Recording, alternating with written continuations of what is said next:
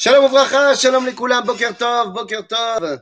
Alors, euh, désolé, désolé euh, pour hier. Hier, on devrait avoir notre cours de Pirkei Avot, mais euh, euh, il y a eu euh, pas un bug euh, interneti, pas un bug euh, ordinatory, mais, euh, mais, mais, mais, mais, euh, mais, voilà, mais voilà, un bug, euh, trop de choses, euh, machin, j'ai- pas vu le temps passer, et donc, eh bien, finalement, j'ai pas pu faire le shiur. Donc, eh bien, session de rattrapage. Vous allez avoir aujourd'hui, Bezrat Hashem, deux cours pour le prix d'un. On va commencer par celui qu'on aurait dû faire hier sur Maseret Avot.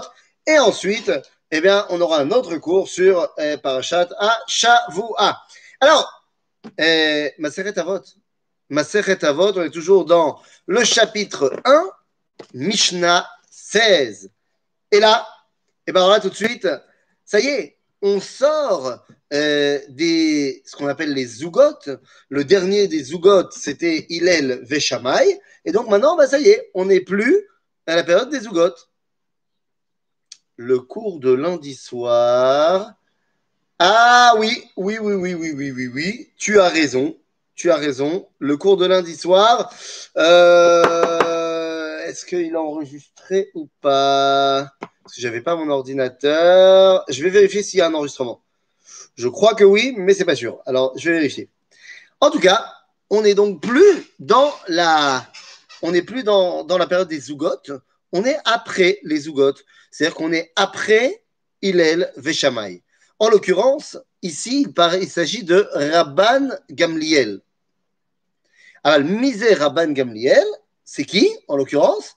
Eh bien, Rabban Gamliel, c'est le petit-fils de Hillel.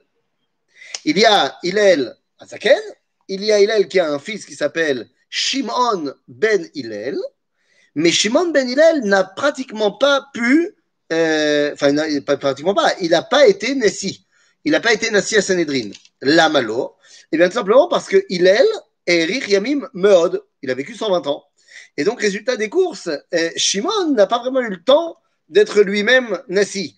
C'est-à-dire que dès qu'Hillel est parti, c'est Rabban Gamliel tout de suite qui a pris euh, la relève. Il avait déjà 70 ans, donc c'est lui qui a pris la relève. En d'autres termes, eh bien, nous avons ici un enseignement du petit-fils de euh, Hillel. La Sheela, elle va se poser sur la prochaine Mishnah. On va pas la faire maintenant, mais la prochaine Mishnah, on nous dit Shimon Beno Omer. Et donc là, il y a une marloquette entre les différents commentateurs. Est-ce qu'il s'agit de Shimon Beno Shel Rabban Gamliel ou Shimon Beno Shel Hillel, Abba Shel Rabban Gamliel. Enfin bon, c'est pas, c'est pas très important ici. Rabban Gamliel arrive avec un enseignement fondamental, particulièrement dans la période qui est la sienne. Quelle est la période particulière de Rabban Gamliel? Eh bien, cette période est la période de la marloquette et la période de la scission au sein de la Torah. Jusqu'à Hillel Veshamay, Zesababa. Pourquoi ça veut quoi Zesababa Eh bien, finalement, la Torah se transmet sans trop de bugs, sans trop de marlokot. Il y a eu une marloquette entre Yosef ben Yoézer et Yosef ben Yochanan. Je parle d'une marloquette qui n'a pas été tranchée. Après, ont été rajoutés trois, voire quatre marlokot entre Hillel et Shammai. Sauf qu'après arrive Bet Hillel ou Bet Shammai. La période de Rabban Gamliel, c'est la période du ribouille des élèves de Bet Hillel et Bet Shammai. Ces deux maisons qui vont bah, tout simplement euh, se disputer. Et là, c'est des milliards, enfin j'exagère, des centaines de marlokot, mais qui commencent à se faire ressentir au niveau du peuple juif. Alors vous allez me dire, mais pourquoi Est-ce qu'on ne peut pas tout simplement trancher comme on faisait avant? Tout simplement parce que la période ne nous le permet plus. Puisque maintenant, c'est la période des Romains, et les Romains ne vont, ne vont plus nous laisser s'asseoir, Sanhedrin, tout ça. Et donc, eh ben, on va commencer à avoir des problèmes de s'asseoir et de pouvoir discuter de la halakha comme il faut et de trancher. Entre Hillel et Shammai, ça allait. Entre Beth Hillel et Beth Shammai, rien ne vient plus. Donc, à ce moment-là, arrive l'enseignement de Rabban Gamliel. Rabban Gamliel Omer, Aselecha Rav. Aselecha Rav. Mais attends voir, Rabban Gamliel, deux secondes, je feuillette mon bouquin et je vois que ah, il y avait quelqu'un qui m'avait déjà dit ça. Vous vous rappelez pas? Iné. Hop là. Yoshua ben Perachia Omer, dans la Mishnah 6, Aselecha Rav. Donc, euh, bah, Todarama, Rabban Gamliel, mais je sais déjà, je sais déjà qu'il me faut un Rav. Ma, ma chidouche chez le Rabban Gamliel par rapport à Yoshua ben Perachia.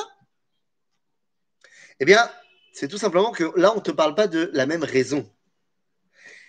Dans la, première, dans la Mishnah 6 de Rabbi Yoshua ben Perachia, de Yoshua ben Perachia, etc., et le but d'avoir un Rav, c'est qu'il t'apprenne la Torah.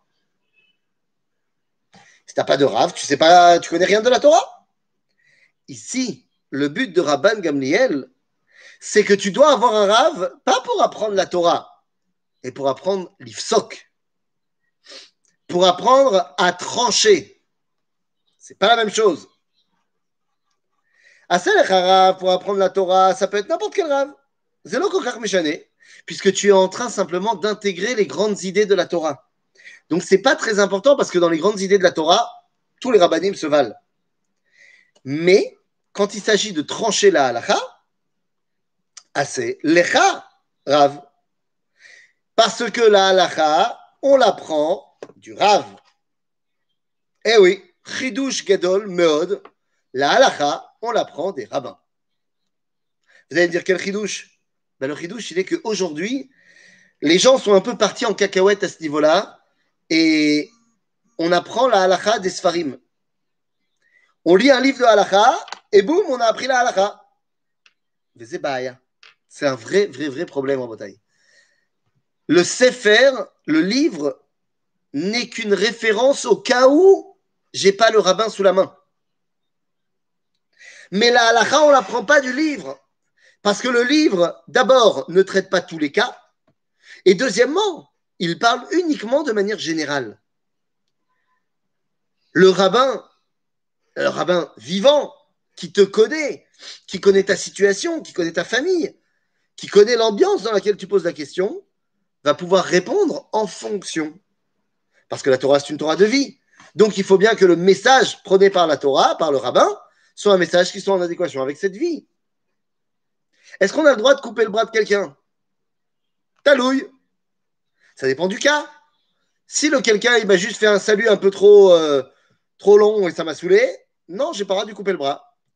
Si jamais euh, je suis médecin et que la gangrène s'est installée qu'il faut lui couper le bras pour lui sauver la vie, mitzvah.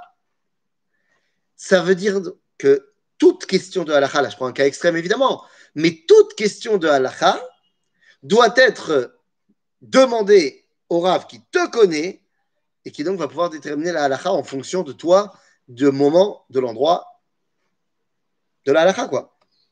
Donc, à Rav de Rabban Gamliel, il faut que tu choisisses un Rav et c'est lui qui tranchera pour toi la halakha. Ça ne veut pas dire que le Rav a raison. Ça veut dire que c'est lui qui tranche la halakha. Et que tu l'acceptes, c'est toi qui as choisi que c'est lui ton Rav. Tu pouvais aller voir un autre rabbin. Je donne un exemple.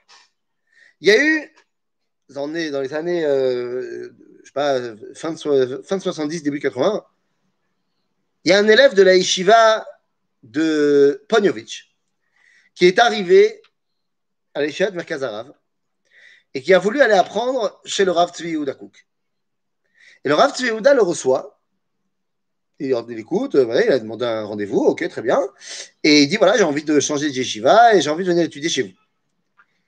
Et le Rav Tzvi lui dit mais dis-moi, la yeshiva où tu étudies là maintenant, euh, là où tu étais jusqu'à maintenant, elle a un Rosh Yeshiva? Dit, ben évidemment. Il dit, dis-moi, et le Rosh Shiva, il sait que tu es dans mon bureau et que tu veux étudier chez moi? Il dit, non, je ne lui ai pas demandé. Alors Tsuoda lui a dit, eh ben alors, il n'y a pas de problème. Tu ne pourras venir à la Yeshiva de Merkazarav que lorsque tu auras été demandé la permission à ton Rosh Shiva et qu'il t'aura donné la permission. Jusqu'à présent, ton Rav, c'est lui.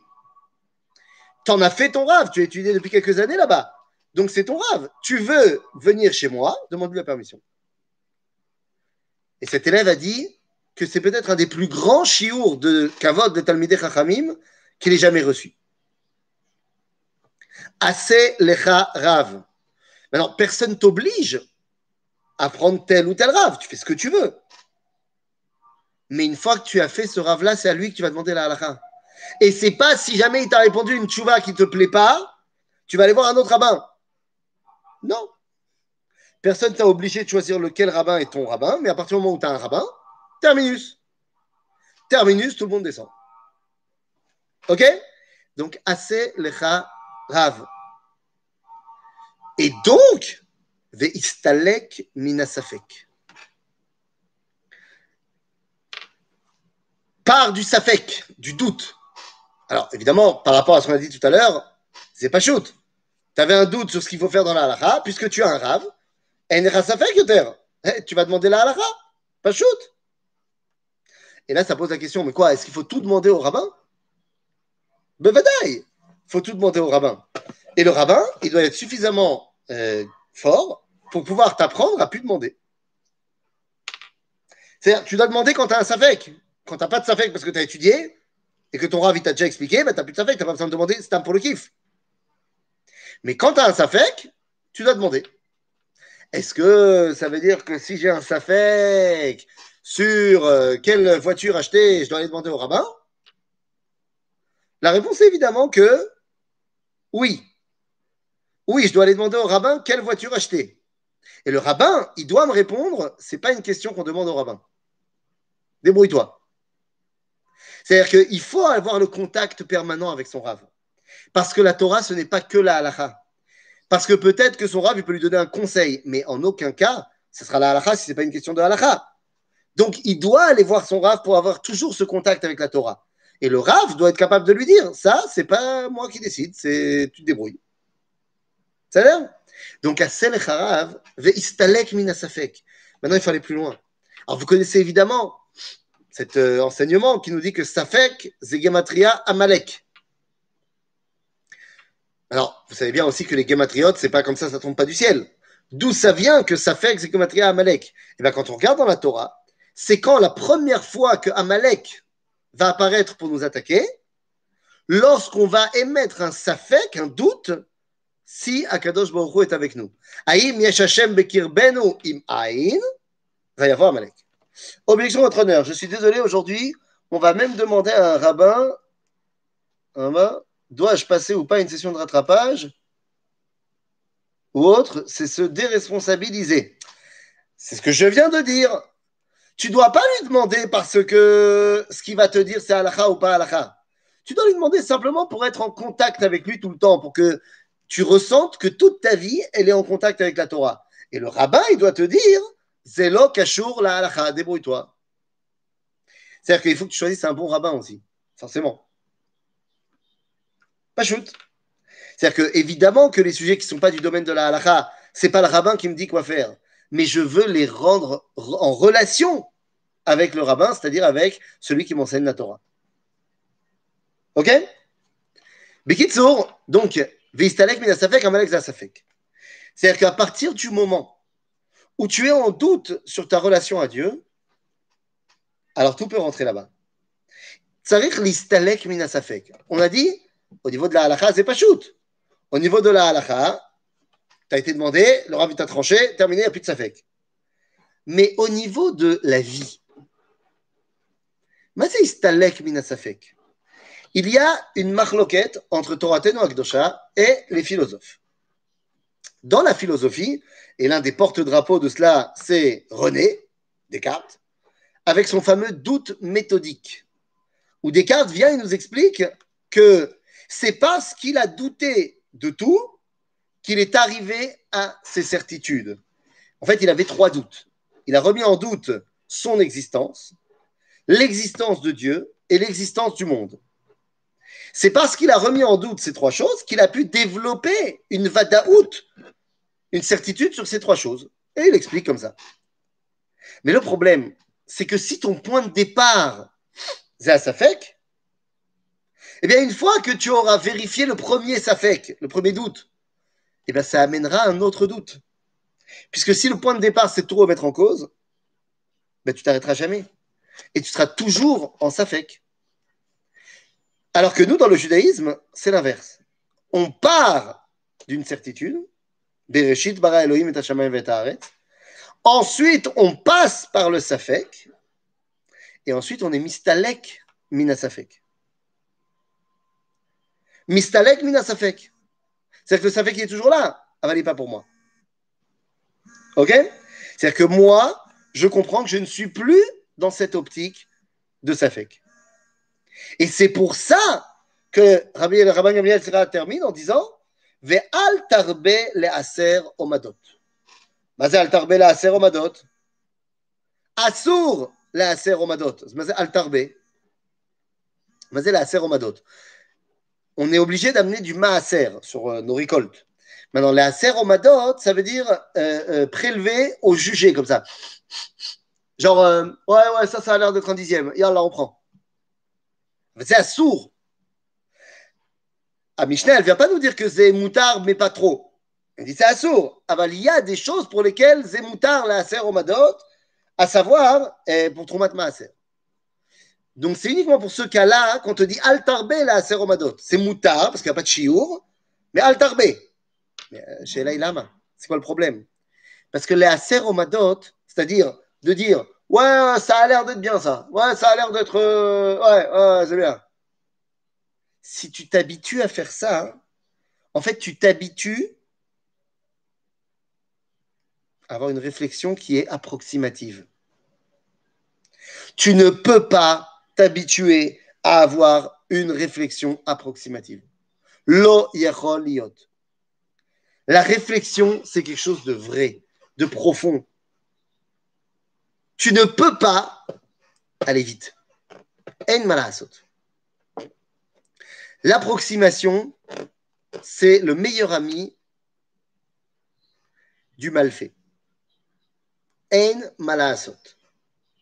Quand tu t'occupes de quelque chose de sérieux, tu fais pas les choses à moitié. Ou alors tu fais pas les choses ke'ilu. Quand il s'agit de s'occuper des événements les plus importants de la vie, à savoir notre connexion avec Akadosh Baruch tu ne peux pas avoir une réflexion approximative. Maaser, c'est ce qui me permet de dévoiler le Kodesh dans chaque chose. Arrête, j'ai un champ de pommiers. Mes pommes, elles sont pas Kadosh, elles sont roulines. Mais quand je fais 1, 2, 3, 4, 5, 6, 7, 8, 9 Kadosh, c'est Maaser. C'est-à-dire que je suis en train de dire, de dévoiler la Kdusha qu'il y avait dans ces roulines-là. C'est-à-dire que la notion de Maaser, c'est une notion absolument fantastique. Tu ne peux pas les de manière approximative. Ta relation à Dieu ne peut pas être approximative. Donc, Al-Tarbe, même là où c'est moutard, Al-Tarbe la Seromadot, pour pas que tu commences à t'habituer à avoir des réflexions qui sont, ouais. Vous savez, il y a une grande différence entre un Dvar Torah et une étude de Torah. Et c'est pour ça qu'il y a une très grande différence entre la synagogue et la yeshiva. À la synagogue, on vient entendre un Dvar Torah.